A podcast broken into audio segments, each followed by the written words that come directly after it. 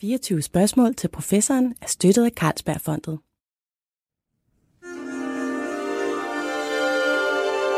Du lytter til Weekendavisen. Her kommer 24 spørgsmål til professoren med Lone Frank. Da jeg var en, øh, en lille biologistuderende, der var ved at blive så voksen, at jeg skulle skrive mit speciale, der gik jeg på Aarhus Universitet og kiggede rundt, hvad var der for nogle institutter, man kunne lave sit speciale ved. Og jeg kan huske, da jeg kom ned på zoofysiologi, der gik der så nogle gamle mænd, blandt andet en, der hed Bertel Møl, som øh, gik rundt med sådan noget stridthår i alle retninger og en striktrøje på, og så øh, havde han nogle, sådan nogle rum, hvor han kunne lukke sig inde, og der sådan var forskellige ting på væggene og dit og dat, fordi så kunne han øh, optage fra sin flagermus, hvor han, han gik nemlig og forskede i øh, ekolokalisering, og hvordan flagermus de bruger deres lyd og deres radar og alt det her. Og øh, det så da meget spændende ud med at tænke, ej, jeg tror ikke, ej, det, det bliver ikke her. Så, så jeg fandt noget andet, og så glemte jeg alt om zoofysiologi. Øh, indtil her for nylig, der læste jeg faktisk tilfældigvis om en dansk forsker, der har fået Eliteforsprisen, og han kom, kunne hjælpe mig fra zoofysiologi og holder til på samme sted. Og det handler også ret meget om ekolokalisering, men det handler så ikke om flagermus, men om valer for det meste. Og øh, det skal vi høre rigtig meget mere om i dag, fordi min gæst er Peter Teilbjerg Madsen. Velkommen til dig. Tusind tak.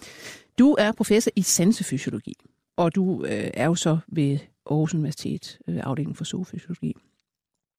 Og øh, jeg har simpelthen fået pålagt, desværre, og jeg lover, det er det eneste dumme spørgsmål, jeg stiller i løbet af udsendelsen. Men flere af mine kollegaer har spurgt, kan du ikke lige spørge og finde ud af, hvorfor er det, at vi ser flere strandinger af valer? Jamen, det er absolut ikke noget dumt spørgsmål. Det er jo et fantastisk godt spørgsmål. Øh, og hvis jeg kunne svare dig på det, vil jeg jo være meget berømt på verdensplan. Der er nok flere årsager. Øh, den ene er, at vi jo kigger mere. Og det øjeblik, nogen ser en valg et eller andet sted, så er den jo på Instagram og Facebook i løbet af 30 sekunder. Ja. Så, hvad skal man sige, bevidstheden og opmærksomheden omkring strandinger er, har aldrig været større, og, og muligheden for at kommunikere det har aldrig været større. Så det, det er jo en helt åbenlys øh, årsag. Den anden er jo, at der i løbet af de sidste 30-40 år jo faktisk er kommet væsentligt flere valer. Ja. Og når der er flere af dem, så er der også flere, der dør, og så er der flere, der ender op på stranden. Hvad med støjforurening? Ja, men det er jo så den tredje øh, absolut øh, sandsynlige årsag, er, at i nogle tilfælde vil menneskelige aktiviteter til havs jo så også kunne gøre, at de her dyr øh, dør og ender op på stranden. Og i hvert fald i forhold til nogle strandinger, der ved vi, at brug af militære zoner, for eksempel til havs, øh, det kan strande dyr eller skræmme dem ind i fiskenet, så de drukner, og så ultimativt ender op på stranden. Mm. Øh, før vi så går til din egen forskning, så øh, vil jeg også spørge om, hvordan ender man med at blive så interesseret i, i valer, at man sådan render rundt og, og sætter sender på dem og, og du ved, sætter liv og lemmer øh, på spil for at undersøge, hvad i alverden de taler med hinanden om? Jamen, jeg tror sådan set stadigvæk, at jeg er en lille dreng med et meget stort forstørrelsesglas. Jeg har bare altid synes, at dyr og natur er fantastisk spændende, og jeg vil rigtig gerne vide, hvordan det virker. At det så lige er valer, jeg arbejder med, det tror jeg faktisk lidt er en tilfældighed, fordi jeg løb jo også ind i før omtalte Bertel Møl med stridthår mm, som biologistuderende. Ja. øh, og tit er en sådan karrierevalg og øh, livsbane jo forfærdeligt tilfældigt defineret af, om man løber ind i nogle inspirerende personer på de rigtige eller de forkerte tidspunkter. Og Bertel, han var helt sikkert sådan en person, der øh, fik mig begejstret i sådan en meget mekanistisk øh, tilgang til at forstå, hvordan øh, store dyr ja. virker ud til havs. Ja. Mm-hmm. Øhm, så må du forklare mig, hvad er jeres egen forskningsgruppe, fordi nu er du jo leder af, nu render du jo ikke bare selv rundt og sætter sender på og laver noget, men har faktisk en, en pæn stor gruppe. Øh, hvad er temaet, eller hvad skal man sige, det overordnede øh, tråd i jeres forskning? Jamen, temaet er at forstå, hvordan nogle dyr, der er helt afhængige af brug af lyd til både kommunikation og navigering og fødesøgning, hvordan de bruger lyden under naturlige forhold, og hvordan den proces så bliver påvirket negativt, når vi mennesker støjer både øh, til vands og også på land. Mm. Øhm, kan prøve at tage nogle studier ud, som I har lavet, som virkelig har øh, hvad skal man sige, lært os noget nyt, altså, og står lidt som, som altså, fyrtårne i jeres forskning? Jamen noget af det nyeste, vi har lavet, er jo, at vi øh, sammen med dygtige kolleger fra Bioscience i Roskilde har sat meget små lydoptager på ryggen af marsvin, øh, og for første gang har kunne dokumentere, at vilde marsvin i danske farvande faktisk udsættes for skibsstøj 80% af tiden. Så det er øh, et marsvin vil i varierende grad være udsat for skibsstøj støj cirka 3 fjerdedele af deres liv i indre danske farvande. Er det og, meget mere, end man havde troet? Ja, det er væsentligt mere, end vi har troet. Øh, og det vi også kan konstatere, det er, at svage niveauer af skibstøj har til synligheden ikke nogen negative effekter, men hvis støjen bliver kraftig nok, så holder dyrene op med at søge føde. Og hvis det sker sjældent nok, jamen, så er det jo ikke noget problem, men hvis det sker ofte nok, øh, så, så er det således, at marsvin er relativt små dyr i koldt vand, og det betyder, at de har et meget højt stofskifte for at holde varmen. Mm. Og i og med, at de lever af ganske små fisk, de skal fange flere tusind små øh, fisk i døgnet for at holde øh, deres øh, livsfunktioner kørende, så øh, skal der ikke voldsomt meget forstyrrelse til, inden man påvirker den energibalance negativt. Øh, og det synes jeg er en interessant udvikling, fordi marsvin jo bruger lyd op ved meget høje frekvenser, op over 100.000 svingninger i sekundet, langt højere op, end vi mennesker kan høre. Ja.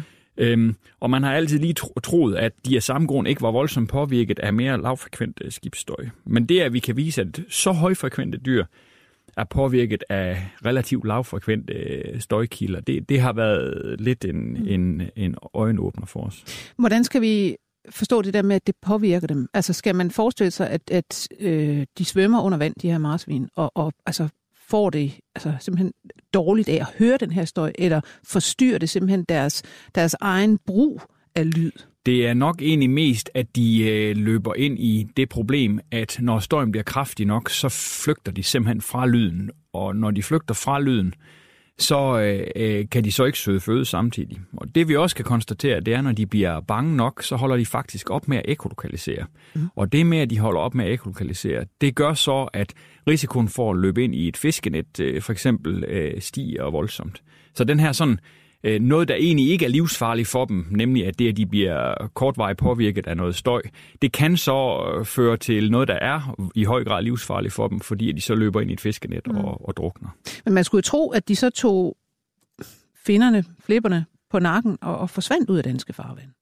Ja, men øh, hvis man skal tænke over, hvad vi mennesker gør, jamen hvor bor fattige mennesker? Jamen de bor op ad en motorvej, de bor op af en togbane, og man kan jo vise, at de har forhøjet stressniveau, og de dør mm. tidligt, øh, og i hvert fald i nogle sammenhænge skyldes det støjpåvirkninger. Så den her tanke om, at vi alle sammen flytter væk fra støj, fordi det er mm. det, der er bedst for os, det, mm. det kan jo være, at der, hvor føden er, Storbælt er jo et godt eksempel. Det er mm. et af de mest trafikerede farvande i verden, men der er også en høj tæthed øh, af marsvin. Og så kunne man jo forledes til at tro, at fordi der er mange marsvin, og der er mange skibe, jamen så må det jo betyde, at marsvin ikke er påvirket. Mm.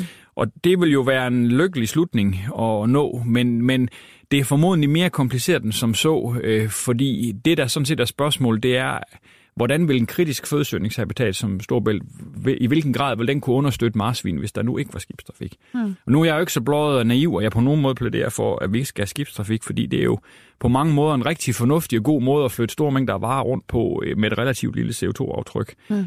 Men det vi jo kan konstatere, det er, at hvor man på land er lykkes med at lave ganske mange støjbegrænsende tiltag i forbindelse med øh, lydporter på biler for eksempel og andre ting, øh, jamen så har der været meget lidt øh, incitament for at gøre noget tilsvarende under vand. Og det kan man sagtens. Altså, mm. øh, ubåde for eksempel øh, larmer jo overhovedet ikke af den grund, at de ikke vil høres. Ja. Øh, så så øh, vi, øh, vi har ikke gjort noget som helst for at reducere støjen øh, ja. under vand. Men man kan så sige, at Danmark er så også øh, et land, hvor man slet ikke har nogen lovgivning på området. Eller noget. Det er der jo andre lande, der har. Det er der, og, og det er jo sådan lidt øh, paradoxalt i forhold til, at Danmark jo tit bryster sig at være sådan øh, et forgangsland på miljølovgivning og, og regulering osv. Men, men vi har ingen øh, støjregulering under vand overhovedet i danske farvand i dag. Ja. Øhm, lad os lige tage et, øh, sådan et skridt tilbage og, og sådan helt basalt øh, valgkursus. Øh, hvor mange, altså de fleste af os kender nogle få stykker, ikke? Altså blåvalen, kaskelotvalen, retvalen, pukkelvalen, øh, du ved, nogle ja. andre, ikke? Og så mm. de her øh, delfiner og marsvin og, og så videre, så videre. Øh, hvor mange arter er der egentlig tale om, og hvor, skal man sige, hvor bred er den gruppe i Øh, hvor forskellige er de i forhold til levevis og, og i det hele taget funktion?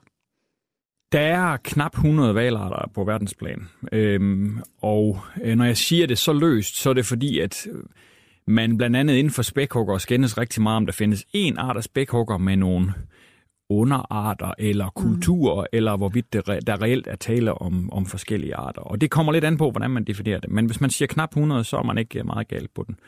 Øhm, det, der jo er specielt, det er, at valerne jo sådan i en evolutionær sammenhæng er, er relativt nye på øh, øh, faunabanen, kan man sige, fordi de gik jo i vand for omkring 40 millioner år siden, og valer har set ud, som de gør i dag, mere eller mindre de sidste sådan 25-30 millioner år. Ja. Øhm, og de spiller en væsentlig rolle, altså alt lige fra små marsvin i dansk farvand, der spiser meget små fisk øh, og lever relativt kort liv. Et marsvin lever i gennemsnit i dansk farvand i 4,5 år, så det slut, ja. og så øh, bliver depression så overtaget. Hvorimod, øh, hvis man tager en grønlandsval for eksempel, den regner vi jo med at verdens øh, suverænt ældste pattedyr. De kan blive formodentlig over 200 år gamle. Okay. Og lever et liv øh, i 0 grader eller minus 2 grader koldt vand øh, i, i hele deres liv, og øh, lever af, af bitte små øh, zooplankton. Så der, de, de spænder meget, meget bredt, og dermed så har de også en indflydelse på en lang række forskellige økosystemer, tit som, som, som toprovdyr. Mm. Det er jo interessant det der med, at de, at de er gået i vand, og man så må sige, altså en fælles forfar er gået ja. i vand på et ja. tidspunkt. Ja. Og, og det har så været sådan et, øh, det var et rovdyr, ja. så vidt jeg ved, ikke? Mm. Øh, med tænder og det hele. Øh, og, og, og så, så kommer der en, en vifte af, af valdyr ud af det, som, mm. hvor mange jo bare er sådan nogle grønthøstere. Ja, altså, men, men, men principielt set stadigvæk, øh, altså principielt set stadigvæk rovdyr i den forstand, at de stadigvæk lever af andre dyr. Mm. Men, men på en måde, som hvis du tager for eksempel øh, Grønlandsvalen, det er jo milliarder af små vandlopper, det her dyr spiser. Mm. Og den er jo også speciel ved, at den formodentlig henter 90 procent af sit energiindtag i løbet af en måned eller to om foråret, og så faster den resten af tiden. Så der bliver bygget nogle sådan 70 cm tykke spæk laver op, og så lever den egentlig ja. det resten af tiden. Og, og hele den, den her... På, det er jo på mange måder enormt fascinerende, at du kan have et dyr, der egentlig kan faste i lange øh, tidsperioder. Det er ja. noget, der kendetegner mange af de store valer. Øhm, og det gør dem jo også, hvad skal man sige, biologisk interessante ud fra en betragtning om, at hvis vi mennesker øh, holder op med at spise i en længere periode af forskellige årsager, jamen så bliver vores tarmsystem bare aldrig helt det samme igen, vel? Og, og, og hvordan dyr kan gå ud og ind af, af sådan nogle lange faste perioder, er jo super fascinerende. Ja. Øhm, du er ved i øjeblikket at give dig ind i, i et område, hvor I forsker i faktisk nogle valarter, som er meget lidt kendt. Det er rigtigt. Øh, så den gruppe, vi ikke har nævnt endnu, øh, det er jo en meget, meget stor, næststørste gruppering blandt valerne øh, efter delfinerne, og det er dem, vi kalder næbvaler.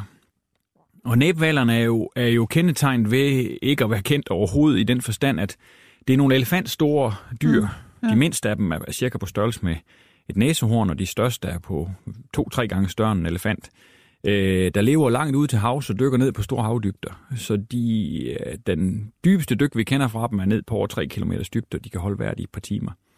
Og det er nogle dyr, der har specialiseret sig i at gå efter, øh, hvad der formodentlig er en af de største føderessourcer på jorden, nem, nemlig en meget stor mængde af krabstyr og fisk og blæksprutter, som findes nede på mellem 600 og 1200 meters dybde. Vi hører næbval. Altså, ja. hvordan ser de så ud? Jeg går ud fra, at Jamen, det er noget det ligner med en, lidt en stor delfin. Ja. Øh, og vi har en enkelt af dem i Nordatlanten, som samtidig strander i danske farvande, som hedder en døjling. Øh, og den har man sådan set kendt til meget længe. Øh, grønlænderne har også øh, fanget den i sådan et historisk perspektiv. perspektiv. Øh, men det er typisk nogen, der kommer ind på lavt vand i forbindelse med, at de er syge eller et eller andet, og så strander de så i den sammenhæng, så er de så blevet spist. Så man har simpelthen traditionelt ikke set sådan nogen ret ofte? Nej, nej. Og det er også nogle dyr, der kun tilbringer øh, 2, 3, 4 procent af deres liv ved overfladen, og konsekvent ude på dybt vand, hvor der er, ja. som regel altid er dårligt vejr. Og grunden til, at vi egentlig overhovedet begynder at interessere sig for dem, det er fordi, at de har øh, øh, er øh, tit er strandet i forbindelse med nogle militære øvelser, zonerøvelser osv. Og derfor har der været et, et, et øh, sådan politisk pres for at prøve at forstå effekterne af det her. Men men, og det bidrager selvfølgelig rigtig gerne øh, til at, at løse nogle af de her problemstillinger, men jeg synes jo også, at det er øh, både fascinerende og foruroligende, at der findes elefantstore øh, rovdyr ude til havs, som vi ikke engang har et navn på endnu. Vi ved med sikkerhed, der, er, arterne, øh, der er to har arter ikke noget endnu. Vi har, navn. vi har ikke billede af endnu. Vi har fundet væv af dem på stranden. Okay. Så DNA-mæssigt kan man vise, at det her det er helt klart en ny art, på, der er Men større de er simpelthen ikke engang beskrevet? Nej, altså... der er ikke engang billede af, no, af et, et, et par stykker af dem. Fantastisk. Ja, det er jo super fascinerende og spændende, og til alle dem, der tror, at vi ved alt om den her verden, så mm-hmm. er det jo Mhm. fascinerende at tænke på, at der findes elefant, store rovdyr, vi ikke engang har billeder af. Ja, jeg mener, man, man siger øh, hvert år, eller hvert andet år, når, når nogen har øh, fundet et nyt insekt et eller andet sted, ej, der er stadigvæk arter, vi kan, vi kan Ja. opdage, ikke? Ja. Og en, anden- måske en lille spidsmus, der er lidt anderledes end, end, Ja. end dem, vi kender. Uh, endda pattedyrarter, Mm. ikke? Altså, og så tror man, at så er der heller ikke flere. Nej. Og så svømmer Men det svarer altså til... Jamen, store den, ting rundt, som vi ikke aner noget ja, på den afrikanske savanne for eksempel. Øh, analogien er jo, at der vil øh, løbe meget store øh, løvelignende rovdyr rundt, som vi ikke engang har billeder af endnu. Ikke også? Altså, og det, at vi har så lidt styr på vores øh, den verden, der omgiver os, at, at vi ikke engang har, har billeder af så store rovdyr, er jo en understregning af, at der er rigtig meget, vi ikke har forstået endnu. øh, de her næbvaler, det må jo så altså få det til at, at give lidt i nogen, der, der forsker i valer. Man kan sige, der her kan man, øh, altså, der er ting, man kan gå ud og beskrive, som ingen har set før, som ingen ved noget om, osv. Altså, man ser for sig både altså, spændende studier og store berømmelse og alt muligt. Hvad, hvordan vi giver i kast med det her? Jamen, da vi først begyndte, eller da vi først sådan ligesom fik til opgave at prøve at forstå, hvordan de her dyr de lever, der anede vi jo ikke noget som helst øh, om nogen af dem. Øh, men øh, vi var heldige at etablere samarbejder med forskere, som øh, er på nogle øh, vulkanske øer, hvor der er meget dybt vand i nærheden, og hvor der så også kan være læ på bagkanten af de her øer. Og det betyder, at man noget mere taknemmeligt og med mindre søsyge og med et betydeligt mindre forbrug af fondsmidler faktisk øh, kan komme ud på dybt vand og øh, studere de her dyr. Og, hvor, hvor, hvor ligger de henne? Jamen for eksempel øh, den sydvestlige, sydvestligste af de kanariske øer, som hedder El Hierro, som er meget mindre berømt end Tenerife, men Ja. ligger i samme ø. Men det er jo i vores egen baghave. Vores egen baghave, ja. Der kan du faktisk snæbvaler fra land, hvis man er tålmodig med en havestol og en kikkert. Øhm, og der kan vi jo et par kilometer fra kysten finde øh, halvanden kilometers vanddybde. Og det vil sige, at man kan sidde i en, en gummibåd, der er mindre end det her radiostudie, øh, og sejle ud og komme tæt på de her dyr. Og så kan man sige, jamen, det, der kan man sejle ud og tage et billede af dem, og så kan man prøve at finde ud af, hvor mange der er ved at sammenligne billeder osv. Men det, der for alvor har givet et gennembrud, det er jo, at vi har kunne sætte små sådan mobiltelefon, store øh, målepakker fast på de her dyr ved hjælp af sugekopper. Mm. Og det er et frygteligt tålmodigt arbejde. Vi sætter sådan en målpakke på cirka øh, hver 14. dag, vi er i felten. Okay. Så vi har nu sat mærker på omkring 50 af de her dyr sådan på verdensplan, så det, der, det er jo mange måneders arbejde i felten. Der er en del øh, phd studerende derude der. Det er der, øh, men til gengæld er vi blevet frygtelig meget klogere på det, fordi de her målpakker kan jo måle, hvordan, øh, hvor dyrene dykker hen, hvor, hvordan, hvor de bruger deres energi hen. Vi kan måle, hvor tit de trækker vejret. Men mere end noget andet, så kan vi jo optage de klik, de udsender, de ekolokaliseringsklip, de udsender, men øh, udstyrer det også følelsen nok til at kunne optage de ekor, der kommer tilbage igen. Så for en sansefysiolog som mig, så er det jo fuldstændig fantastisk, at vi kan lytte med på den ekostrøm af information, der kommer tilbage til et rovdyr nede på 1500 meters dybde. Mm. Og der kan vi faktisk begynde at se på, på hvilken baggrund træffer de beslutninger. Og når de så bliver udsat for støj, hvordan reagerer de så på det i forhold til, at de holder op med at søge føde osv.? Når du, du siger, altså, du er sansefysiolog og, og interesserer dig specielt for, for akustik og ekolokalisering mm. osv., hvordan, hvordan sidder man egentlig øh, på et, et, øh, et laboratorium i, øh, og, og, og gør de her ting? Altså, hvad, hvad er det, man får fra sine, fra sine måleinstrumenter? Og hvordan tolker man det? Jamen, det er jo en helt lang række af det, vi sådan lidt kedeligt kan kalde tidsserier af målepunkter fra nogle forskellige sensorer. Og man kan sige, at dybdesensoren fortæller os jo noget om, hvor den er henne. Det- Den akustiske del af det, som er en undervandsmikrofon, øh, fortæller os noget om det lydbillede, som valen oplever. Så sætter akselometer i målpakken, som så fortæller os noget om, hvordan den slår med halen. Og der kan man jo sige, der kan man jo godt som biolog som mig ønske, at jeg havde taget en, en ingeniøruddannelse i stedet for, fordi der kommer lyd, lynhurtigt en masse signalbehandling ind i det her. Mm. Øh, men øh, hvor der er vilje, er der jo en vej. øh, og, og det er jo frygtelig motiverende at prøve at sætte sig ind i nogle af de her signalbehandlingsmetoder som biolog, fordi at det giver et helt unikt indblik, når man først får sat øh, billedet af de her forskellige sensorer sammen. Og det er paradoxalt nok, at, at nogle af næbvalsarterne, for eksempel den, der hedder en Blainville-snæbval, er nok en af de øh, valarter på verdensplan, vi faktisk forstår mest af, hvad foretager sig nu. Øh, Så den er sådan gået fra at være totalt ukendt for 15 år siden til at være sådan nærmest en hvide rotte i valforskning nu, fordi okay. vi faktisk har studeret den så meget, som vi har. Hvad, hvad finder man så ud af om sådan en? Jamen det vi finder ud af, det er, at den lever egentlig sit liv i frygt. Mm. Øh, den øh, øh, lever et liv, der øh, i høj grad handler om at finde mad nede på stor havdybde, men øh, så dernæst i, i høj grad undgå at blive et. Øh, og det lyder paradoxalt, for vi, hvem kunne finde på at æde et så stort dyr, der dykker så dybt? Måske en kaskelot. Ja, det kunne man tro, men det er faktisk mm. mere spækhugger, der Nå, er balladen. Okay. Ja. Og det, der er, er interessant der, det er, at spækhugger kan ikke dykke, dy, dykke ret dybt. Så næbvalerne gør alt, hvad de kan for at holde sig væk fra overfladen i princippet. Så når de for eksempel ned på øh, 800 meters dybde er færdige med at spise, så holder de op med at ekolokalisere. Og så mødes de 4-5 valer, der er i en gruppe, de mødes så ned på dybden, og så drejer de skarpt til højre eller venstre eller bagud, og så i al stillhed svømmer de langsomt tilbage mod overfladen i en meget lav vinkel, således at de dukker op måske en kilometer væk fra, hvor de sidst har klikket. Mm. Og det betyder, at hvis der er en spækhugger, der nu har øh, lyttet efter dem, vil bare svømme ved overfladen og lytte efter, hvor der bliver klikket ned på dybden. Det vil jo være meget, meget nemt som rovdyr at vente på, at der kommer dødelig ud med et byttedyr op til overfladen, ja. ved bare at vente, hvor der bliver klikket. Men der kan vi vise, at næbvaleren helt konsekvent øh, øh, svømmer væk fra, hvor de sidst har klikket, og dukker op et helt andet sted. Øhm, og det vi så også kan konstatere, det er, at grunden til, at de så faktisk dør i forbindelse med de her strandinger, det er fordi, at de øh, misfortolker sonarlyde fra for eksempel en øh, amerikansk øh, flådefartøj, som den ultimative spækhugger. Ja, uh, en, en virkelig stor spækhugger ja. på vej. Og hvis man nu lever hele sit 50-100 år lange liv i sådan en evig paranoia, så ja. er det jo sådan øh, det, det, det, det, det ultimative mareridt, ja. at der er et meget, meget kraftigt rovdyr, der brøler dig i nakken. og, og, øh, og der har, ser vi nogle meget, meget voldsomme responser på selv en, selv når sonarlydene er frygtelig svage, de bare lige kan høres, så ser vi nogle meget voldsomme responser, hvor dyrene Flygter. dykker meget, meget, meget dybt og holder vejret meget, meget længe mm. og svømmer væk derfra. Og når lydene bliver kraftige, så har vi en formodning om, at de simpelthen øh, mere eller mindre panikker. Og i og med, at dyrene har bevidst kontrol over deres hjerteslag og den måde blodet bliver fordelt ud i kroppen på, så er der ganske gode tegn på, at de simpelthen holder op med at holde styr på, hvor gas går hen i kroppen. Og her er det primært kvælstof, jeg tænker på. Okay, så de, bliver simpelthen, de kan blive overrasket for dykkersyge, han har ja, sagt? Eller? fuldstændig. Ja. Det er lige nøjagtigt det, vi tror, der sker.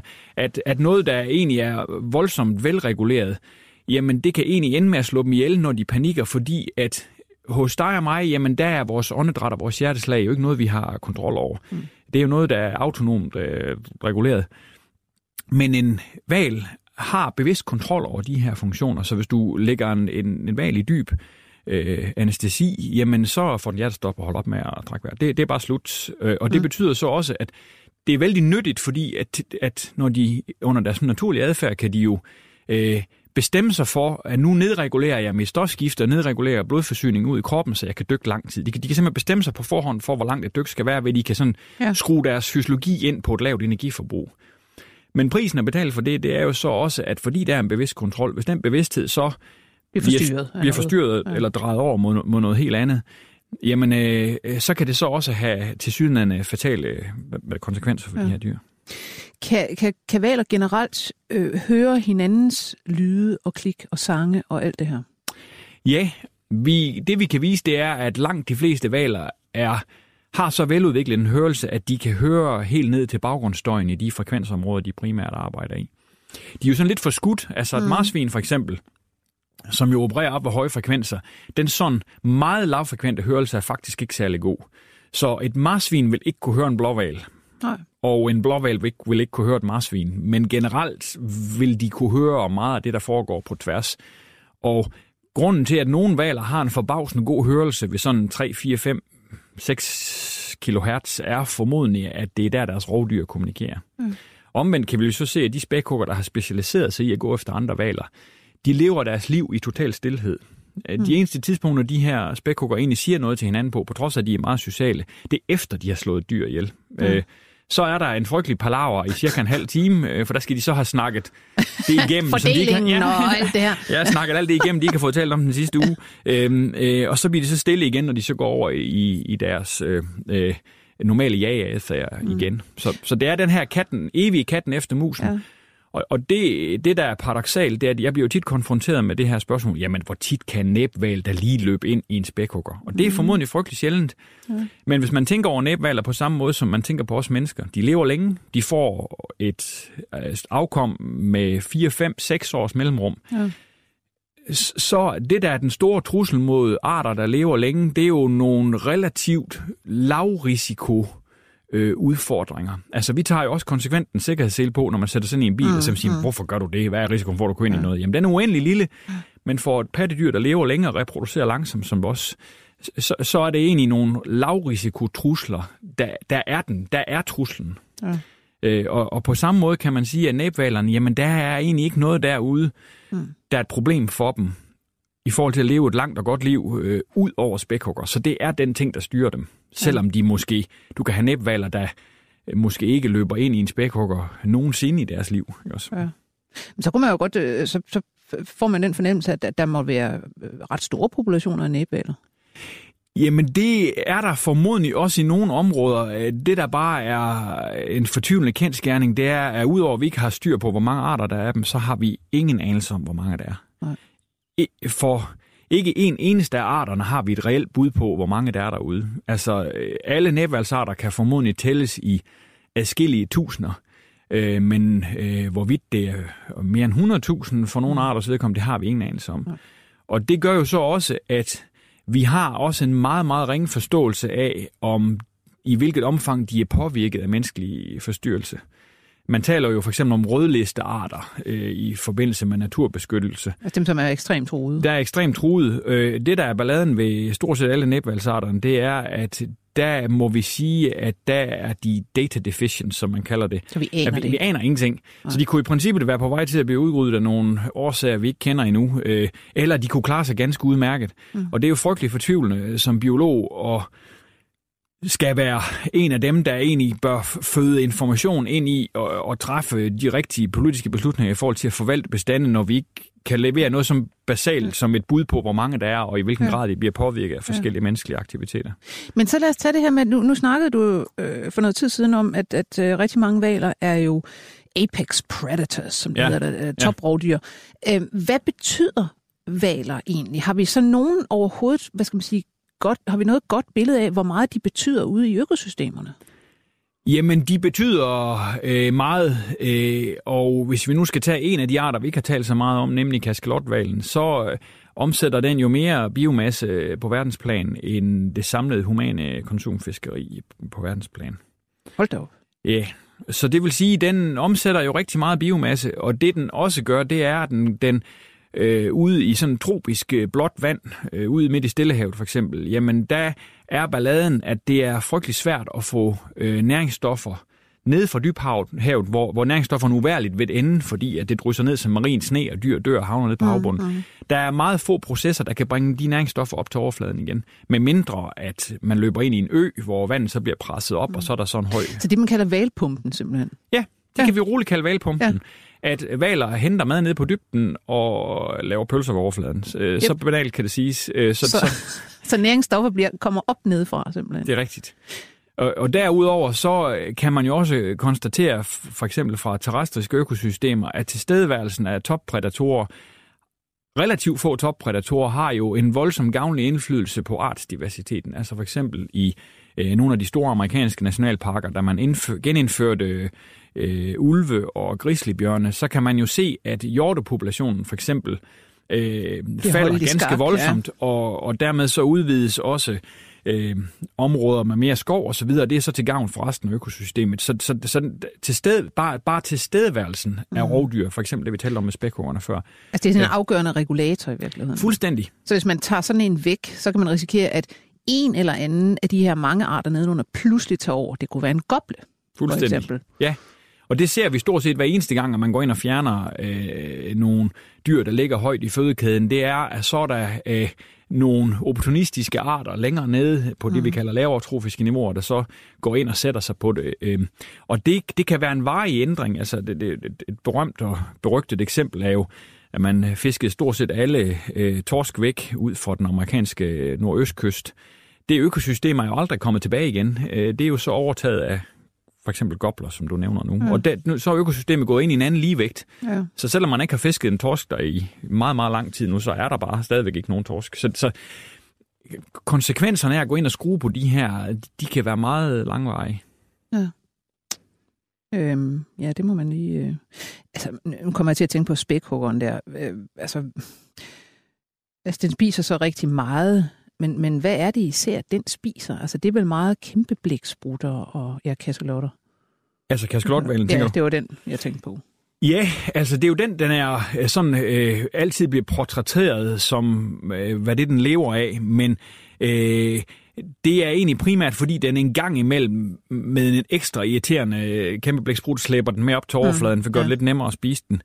Øh, men det, den egentlig primært lever af, er relativt små blæksprutter. Øh, så øh, det er egentlig mere, altså, i, du kan jo ikke slå op i en børnebog om valer, uden at se den her dødskamp mellem en, en, en, en, kaskelotval og en en, og en kaskelot, nej. kaskelotval. Men altså, den største blæksprutte, kæmpe blæksprutte i verden vejer i størrelsesorden 500 kilo, øh, og de kaskelotvaler, der lever af den, vejer et eller andet sted mellem 10 og 50 tons.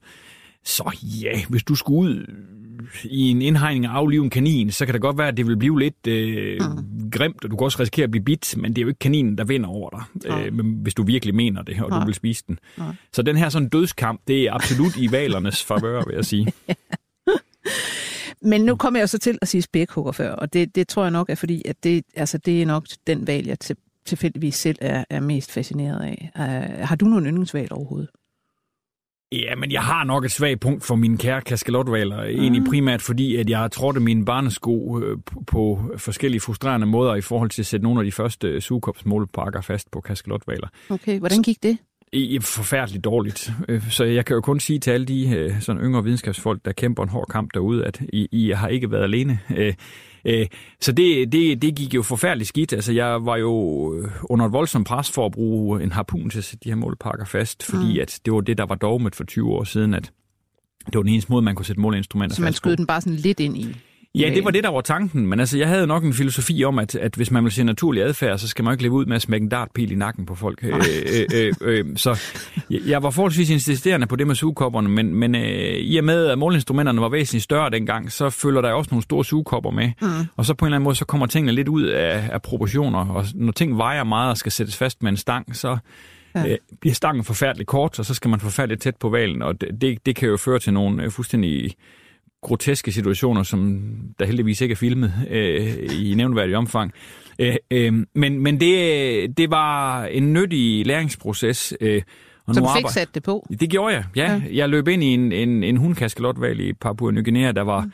enten tålmodig eller dum eller gammel nok til at mm. acceptere at få sat sådan en på, og det, det gjorde så, at jeg, jeg lykkedes med at få en PhD i sidste ende. Men, men jeg skylder hele min akademiske karriere til en, en, øh, en ældre hundkaskelot i Bismarckhavet ved Papua Ny Guinea. Lad os håbe, hun stadigvæk lever. Det kan hun jo Det sådan er, set hun godt lever være. formodentlig længere, end jeg gør. Altså, Ja. det, det tror jeg. Øh, men så vil jeg godt høre om spækhuggeren, trods alt. Altså, alligevel. Øh, det er det eneste, det er den eneste valg, jeg nogensinde har været lige ved at se, vil jeg sige. For jeg var på sådan en valsafari, en, en, nærmest en, en vinter, tror jeg det var, øh, oppe i Norge et sted, hvor vi gik rundt i sådan nogle, ude på et lille fartøj, og så blev vi alle sammen udstyret med sådan nogle store flyverdragter til voksne mennesker, så man følte sig igen som tre år gamle. Og vi sejlede rundt, jeg tror, i fem timer i den der stive kuling. Der var ikke en spækhugger. Men altså, vi fik talt meget om spækhugger på det tidspunkt. Og jeg kan huske, at de her nordmænd, som jo øh, sejlede den her båd, de var meget, meget stolte af deres spækhugger, fordi de spiste kun fisk. Mm. Så det var nogle pæne spækhugger. Ikke ligesom dem, der spiser pattedyr. Nej. Det er ligesom, de var under på en eller anden måde. Og norske spækhuggere, de var altså, øh, de spiste kun fisk, så det var i orden. Ikke? Men, men spækhuggeren er jo ekstremt interessant, fordi som du sagde i starten, man ved ikke rigtigt, øh, er der forskellige sådan underarter med mm. Forskellige kulturer, eller er det egentlig arter? Men i virkeligheden kan det være, at det man ser på er en arts dannelse på baggrund af, at de udvikler forskellige kulturer. Prøv at fortælle lidt om det. Jamen, det er jeg helt enig i. Øh, øh, vi kan jo konstatere, at øh, nogle øh, grupperinger øh, specialiserer sig meget i en bestemt form for føde. Altså de sådan klassiske eksempler er over ved den kanadiske vestkyst, hvor nogle spækhuggergrupperinger øh, går primært efter andre havpattedyr i form af valkalve primært og sæler. Og, og andre har så specialiseret sig i at gå efter fisk herunder laks. De, de lever så i grupper. Ja. Altid. Altså det er sådan et socialt øh, ja. Dyr, der, der jager sammen og, og har fem. Hvor store er sådan nogle grupper typisk? Eller det varierer Det kommer lidt an på, hvad de specialiserer sig i, men alt imellem 3 og 15 dyr typisk. Altså det er jo en, ligesom hos elefanter, det er jo en matriark, der ligesom leder gruppen, og så er der som oftest en voksen han med os. Mm. øh, og så nogle store sønner fra de mødre, der måtte være i gruppen, øh, som så bliver på et tidspunkt bliver sparket ud af den gruppe. Skal finde deres egne Ja. grupper. Og øh, det vi kan konstatere, det er, at de jo udvikler vokale dialekter, øh, som er, er, er kulturspecifikke. Altså det vil sige, de er bundet op på den fødsøgningsstrategi og Ja. den generelle adfærd, der er der. Øh, og, og, og genetisk er der ikke voldsomt store forskelle på de der forskellige grupperinger, men det man kan konstatere, det er, at de bliver de har intet med hinanden at gøre, selvom de lever i samme område, de her Ja. forskellige grupperinger, der har specialiseret sig øh, i forskellige retninger. Og øh, de vil under naturlige forhold aldrig få unger sammen. Nej.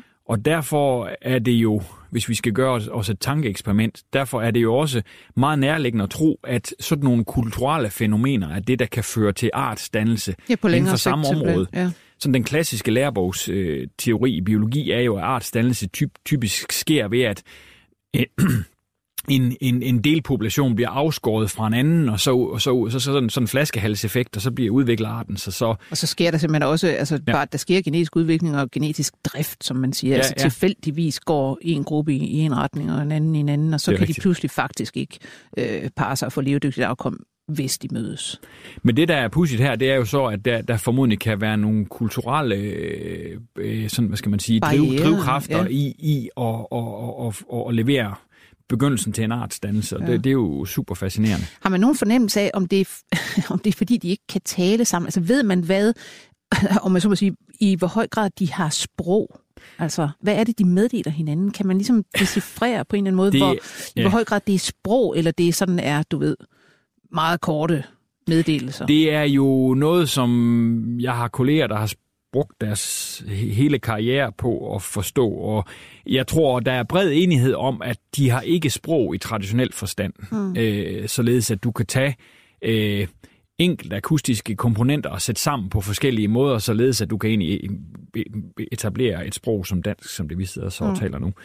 Men når det så er sagt, så øh, er der helt sikkert også alt mulig grund til at tro, at forskellige kald tjener til at kommunikere forskellige øh, ting.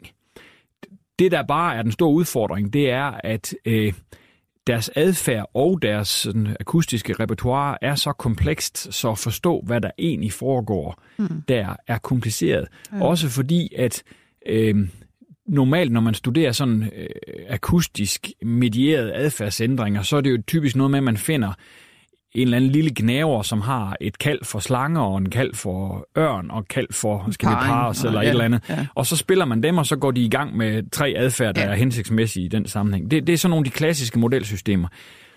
Øh, problemet er, når vi spiller lyd tilbage til valer, så øh, øh, sker der oftest det, at man ingen respons får overhovedet. Mm.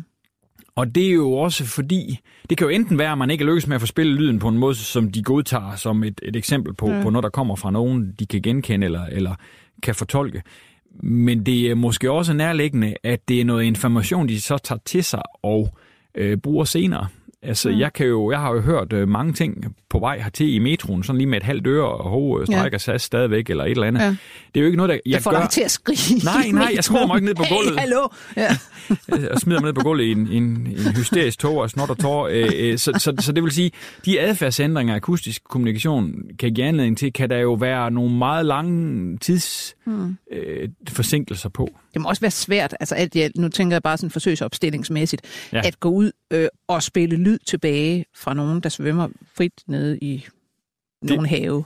Det, det er forfærdeligt kompliceret, og jeg, øh, ud over at vi så faktisk prøver at gøre det på kaskelotvaler lige i øjeblikket faktisk over ved Dominika, så er det generelt noget, jeg holder mig fra, fordi at øh, det er bare frygteligt kompliceret, og mm. det er noget, der tager mange, mange år at få afdækket. Jamen, sti- stiller man sig bestemte steder, hvor man sådan håber, de kommer forbi, og når man så har et tegn på, nu kommer der nogen, så spiller man, eller hvad gør man? Ja, men det er jo den traditionelle måde, man har gjort det på, mm. men, men, men, men muligheden for at observere en adfærdsændring i, eller et, et akustisk svar under de omstændigheder er jo kompliceret. Så det vi jo tit prøver på, det er øh, så forsigtigt som overhovedet muligt at få sat nogle af de her målpakker fast på dyrene. Og så venter vi så lang tid, som vi nu tør, i forhold til ikke at miste målparken, målpakken, og dyrene forsvinder ud af syne. Øhm, og så prøver vi så at spille nogle af de her lyde tilbage. Men det er jo helt åbenlyst, at hvis de har haft en oplevelse af, at en båd har været henne ved dem og sætte en målpakke fast på dem, jamen, øh, hvis der så kommer nogle lyde, mm. i samme retning som den båd tre timer senere, øh, så er det jo nærliggende, at de så tænker, ja, okay, mm. nu var der nogen hen og generes før, øh, og nu, mm. nu prøver de så at bilde os ind, at, at der sidder en spækhugger derovre, det tror jeg der ikke en skid på. Mm. Altså, uden at, uden at antropomorfisere for meget, så, så, det, så tror jeg ikke, man skal undervurdere deres evne til at, at, at, og, og ikke at lade sig snyde af de der øh, playback-eksperimenter. Ja. Med hensyn til spækhuggerne her, øh, altså hvis man går fra, fra deres kald eller deres sprog i, i øjne, altså noget andet er meget interessant, er jo også det her med, hvordan de øh, altså har meget forskellige adfærd, hvordan de finder ud af på en eller anden måde at udvikle nye, øh, altså ny adfærd omkring, hvad man for eksempel spiser. Altså, jeg har ja. lavet mig fortælle, at der for eksempel er øh, observeret spækhugger i Sydafrika, som vist nok går til angreb på hvidhajer, bare for at tage deres lever. Ja. Øh. Jamen, det, det de, der, hvad der fører til, at nogle spækhugger træffer nogle hvad skal man sige, valg om det der, det, det er jo interessant, men altså den, en, en måde at tænke på det på, er jo formodentlig nok, at der er nogle spækhugger, der på et tidspunkt øh, har forsøgt sig med en fødekilde. Mm. Og i og med, der, at vi ved, at der er frygtelig meget indlæring hos de kalve, der så går med de mødre, de svømmer sammen med, jamen så er der, der er jo nogen, der skal få ideen først, ligesom der på et tidspunkt er nogle mennesker, der lykkes med at slå to sten sammen og, ja. og lave gnister og dermed ild. Jamen så er der en voldsom grad af øh, en form for kopiering af den adfærd, der, der så bliver set. Og man kan sige, at hvis dyrene så har succes med den kopiering, jamen så er der nogle vaner, der bliver tillagt sig, og så går de så faktisk efter øh, nogle bestemte fødekilder. Og, og det, der jo er interessant, det er for eksempel, at øh, de øh, fiskespisende spækhugger, vi har ved den kanadiske vestkyst, øh, de er i høj grad kritisk afhængige af laks. Mm. Og i og med, at der er meget færre laks i dag, end der var engang, så er en af de helt store åbne spørgsmål jo, i hvilket omfang de så evner at bryde de der vaner og gå efter noget andet. Øh, og i hvert fald, nu ved jeg godt, du nævnte tidligere, at de norske fiskere og valsafari folk der står med tår i øjnene og siger, ja, at der er spækhugger, flink, flinke spækhugger, der kun går efter fisk. Mm. Jeg har kolleger, der har data, der tyder på, at de norske spækhugger nok er lidt mere fleksible i deres fødsøgningsvalg, end, end, end, end det lige umiddelbart skulle tyde på. Så hvis der så, falder en baby over bord, så... Ja, eller en, en, en, en ældre mand i våddragt. Så Nej, men der er jo, det skal skynde mig at sige, der er jo ikke nogen eksempler på, at nogle mennesker i naturen nogensinde er blevet slået ihjel af spækhugger. Det, det sker så kun i, i fangenskab af nogle andre grunde. Ja.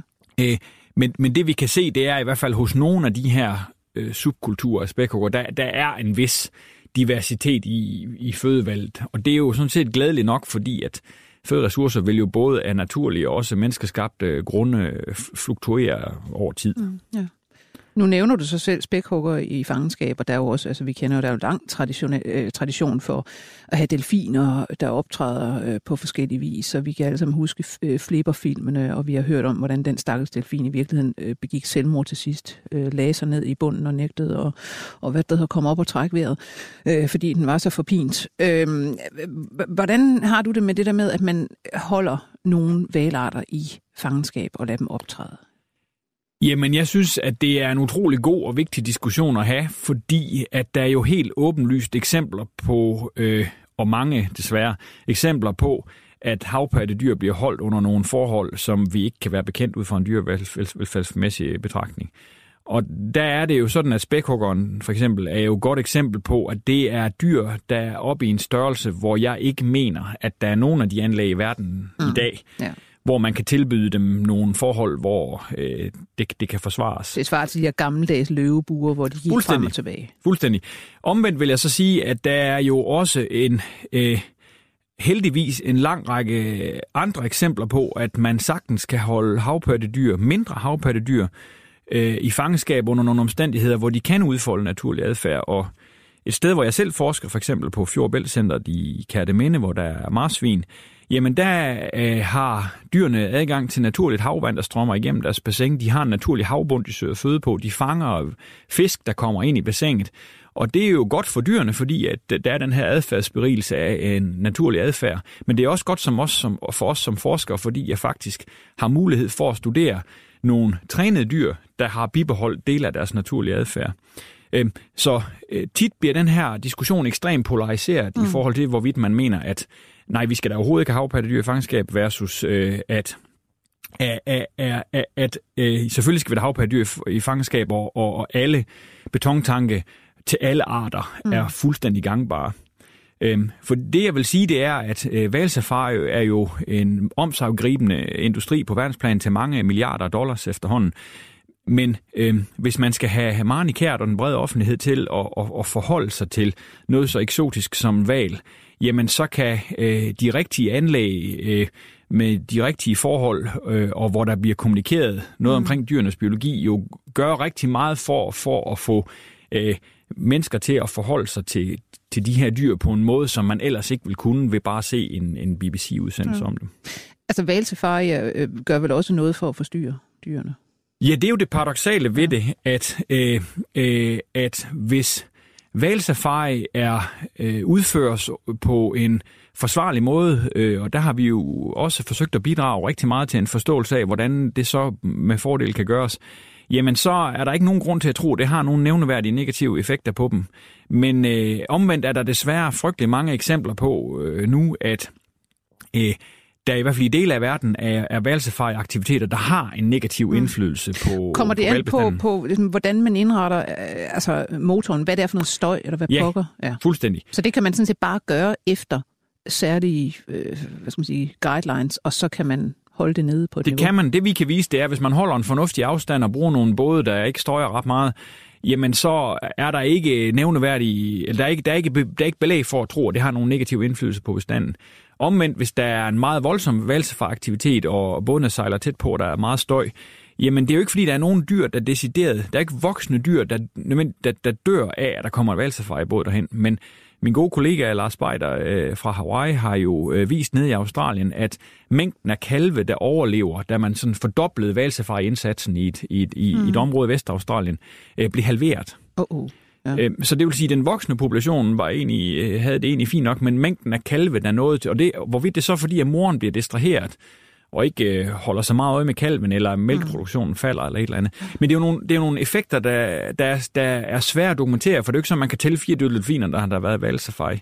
Øh, men, men jeg synes, det er en vigtig pointe, du rejser, fordi at den her, altså, Vilddyr skal jo i stigende grad retfærdiggøre deres eksistens i forhold til, at vi mennesker skal have noget ud af dem. Det, mm. det er jo ligesom, altså, Øh, alt er en, en ressource for alt mennesker. Alt er en ressource, og man kan sige, øh, heldigvis er valer jo sådan noget spektakulær megafauna, der, der, der, der på sin vis kan betale for sig selv igennem valsafari, og det er jo en lidt, det er jo lidt trist, at, at vilddyr på den måde skal, skal retfærdiggøre sig selv, men, men, men det er desværre en del af præmissen øh, for at overleve på jorden i dag, desværre, øh, tror jeg. Øh, men når det så er sagt, så Øh, bliver jo tit præsenteret for det her argument om, at jamen, vi, behøver ikke have dyr i fangenskab, fordi at øh, vi kan da bare sejle ud og se dem. Fordi at det ene, det er meget ondskabsfuldt, du har et dyr i fangenskab, mm. og det andet, det er øh, at man øh, se valen vil jo gerne snakke med os. øh, øh, og, men det vil den jo, fordi man øh, over flere timer insisterer på at sejle en båd mere eller mindre op ja. i blæsehullet på den. Ikke også? Øh. Men der er jo også altså, mange, øh, altså er det ikke pukkelvaler, der, der i virkeligheden er i overfladen og, og ser så roligt og stille og, og venlige ud, fordi de har været nede og, og søge føde og dødsensstrate? Ja, øh, øh, pukkelvaler til dels, men også øh, grindevaler er jo øh, udmattet med meget mælkesyre i kroppen. Ikke? Så, så, så, så den her sådan vi mennesker er jo meget hurtige til at, at, at grædebøje fortolkningen af en eller anden adfærdstilstand hos vilde dyr i retning af, at det gør nok ikke noget, den kan jo godt mm. lide os. Ja, den vil gerne øh, svømme med den os. Den vil gerne svømme med os, den, den er helt pjattet med det, og det, det er der alt mulig grund til at tro, at det, at det er der andre grunde til. Mm. Så jeg, jeg synes, det er, det er vigtigt at have den her diskussion om, om valer i fangenskab, øh, og det er vigtigt at have en diskussion om øh, valsafari. Øh, men det er også vigtigt at lade, lade den foregå på et oplyst grundlag, øh, fordi det man jo kan konstatere, det er jo, at vilddyr øh, vil jo i mange tilfælde leve et relativt kort, øh, stresset, parasitfyldt øh, Jeg skulle liv. nemlig lige til at ja. spørge, hvordan er, hvordan er et dejligt frit valgliv egentlig? Jamen, øh, for nogle af de store arter er det nok, at når de er nået en vis størrelse, så er øh, sådan dødsrisikoen per år nok relativt lille, i hvert fald i de fleste områder. Men altså, som jeg nævnte før, marsvin i danske farvande, øh, der er gennemsnitsalderen et eller andet sted mellem 4 og 5 år. Øh, og der er en meget høj dødelighed hos de unge dyr. Øh, en marsvine øh, hun får en kald cirka øh, i gennemsnit øh, et eller andet sted mellem øh, hvert år eller hvert andet år. Og der dør mange kalve. Og det vi også kan konstatere, at de voksne dyr, de er tit smæk fulde af parasitter, eller mm drukner i fiskegarn eller et eller andet andet. Plastik er det jo nu det nye. Plastik i, i men, men altså selv hvis vi tager de der menneskeskabte faktorer væk, mm. så, så den her idé om, at, at, at at vilde dyr lever et ustresset, frit øh, liv med masser af føde og ingen rovdyr, øh, og dør i en tog af rosenblade, mens der, deres kære sidder og holder dem i hånden. Øh, det, det sker ikke. Det, det, døden for vilde dyr, og navnlig store dyr, der er lang tid om at sulte ihjel, er langvarig. Ja. ja. Hmm. Øhm, det er jo så interessant det her med, at, at valen er jo blevet meget ikonisk for vores, øh, hvad skal man sige, vores hang til at, at lave historier om, hvordan naturen i virkeligheden er. Altså hvis man går tilbage til, til Melville og Moby Dick, der var det en historie om altså den her store hvide val, som selve sindbilledet på den natur, der skulle undertvinges. Farerne derude, der skulle overvindes for, at man kunne du ved, få mad på bordet. Og, ja, betvinge og, og naturen. Ja, ja. Øh, og i dag er det jo noget helt andet. Ja, der skete jo et voldsomt skift i 60'erne, 70'erne, vil jeg sige, hvor man gik fra at tænke på valer som sådan en, en, en, en flydende spækfabrik, man mm. kunne gå ud og smække en harpun i, øh, når der skulle øh, øh, olie i tandlamperne, eller tandhjulene skulle smøres, eller hvad det nu var til at man nu øh, betragter dem som øh, øh, nærmest et ikon på naturbeskyttelse, eller et ikon på den øh, frie natur. Og, og det var nok egentlig primært øh, en fyr, der hed Roger Payne, som øh, i slutningen af 60'erne lavede de første optagelser af valsang, hvor han kunne vise, at det var faktisk ikke bare en klump flydende spæk mm. derude, men der var faktisk et dyr, der sang komplekse sange til hinanden. Og det var, det var så pukkelvaler, var det? Ja, det er rigtigt. Og det, det lyder så også tilfældigvis ekstremt smukt og meget, meget sørmodigt. Ja, det gør det. De, de, har, de, de, har, de gjorde sig selv den store tjeneste at synge på en måde, som vi også mennesker også øh, synes lyder smukt. Mm. Det største optryk af LP'er i verdenshistorien på 10 millioner styk, det var sådan en National Geographic LP med valsang fra 70'erne. Og der er formodentlig nogen, der har siddet og røget noget sjovt tobak og følt sig et med, med moder jord, mens de har lyttet til det der ved, ved mange lejligheder. Det de i virkeligheden har sagt, åh, hvor er jeg trist, jeg kan ikke finde noget at spise. de har formodentlig øh, haft voldsomt travlt med at lave valernes udgave af X-Factor, nemlig med at, at imponere nogle andre øh, øh, hanner og få dem til at holde sig væk, og så få nogle hunder til at interessere mm. sig for at parre sig med dem. Og det paradoxale er, selvom det er jo 40 år siden, vi har eller 50 år snart siden de første valgsang blev op, øh, opdaget, så har vi faktisk stadigvæk ikke forstået, hvad det er, de siger til hinanden. Nej, nej. Øhm, her til aller, aller sidst, hvad kunne du tænke dig, øh, hvis sådan du kunne, du kunne lave hvad som helst i valgforskningen, hvad kunne du godt tænke dig at kaste over? Hvilket spørgsmål øh, kunne du godt tænke dig at få besvaret? Jamen, ultimativt kan man sige, vil jeg jo frygtelig gerne vide, hvor meget forstyrrelse er for meget. Mm. Fordi den her sådan naive tanke om, at vi ikke skal forstyrre den vilde natur overhovedet, det, den, den er meget, meget naiv. Så det handler om at træffe nogle øh, beslutninger på et oplyst grundlag, så vi ved, hvornår bliver for meget, hvornår bliver forstyrrelse for meget. Hvis, hvis jeg kan opnå det i mit liv som forsker og, og kunne hjælpe med at, at, at, at, og skabe den øh, forståelse, jamen så, så er vejen jo også banet for, at vi på et oplyst grundlag kan have sådan en, en, en, en, en nogenlunde fornuftig sameksistens med de her store rovdyr. Ja. Men hvis man sådan lige skulle sige, altså hvis vi går ud fra, der er noget støj derude øh, og noget forstyrrelse, som, som øh, formentlig ikke er godt, er der nogle lavt hængende frugter, man bare sådan lige kunne gå ud og sige, det her, det her, det her gør vi? Ja, altså det vi kan konstatere, det er, at for eksempel halvdelen af al den støjenergi, der bliver puttet ud i verdenshavene, bliver produceret af cirka 10 procent af fragtskibene, som har nedslidte propeller og mm. nogle skrueaksler og nogle motorer, der larmer meget. Og hvis man bestemte sig for det, så kunne man på meget, meget kort tid sætte nogle emissionsstandarder op, og så dermed fjerne ultimativt halvdelen af støjproblemet. Så der er bestemt muligheder for at gøre noget ved det her. Det er sådan set et spørgsmål om politisk vilje i den sammenhæng. Ja. Og vi kunne så herhjemme selvfølgelig starte med at lade være med at genere marsvin alt for meget og bare øh, altså indføre nogle støjgrænser. Det kunne vi. Tak for det, Peter Teilbjerg Madsen, professor i sansfysiologi øh, ved Aarhus Universitet, afdeling for zoofysiologi. Tak fordi du kom. Selv tak. Vi var produceret af Ninette Birk. Mit navn er Lone Frank. På genhør. 24 spørgsmål til professoren er støttet af Carlsbergfondet.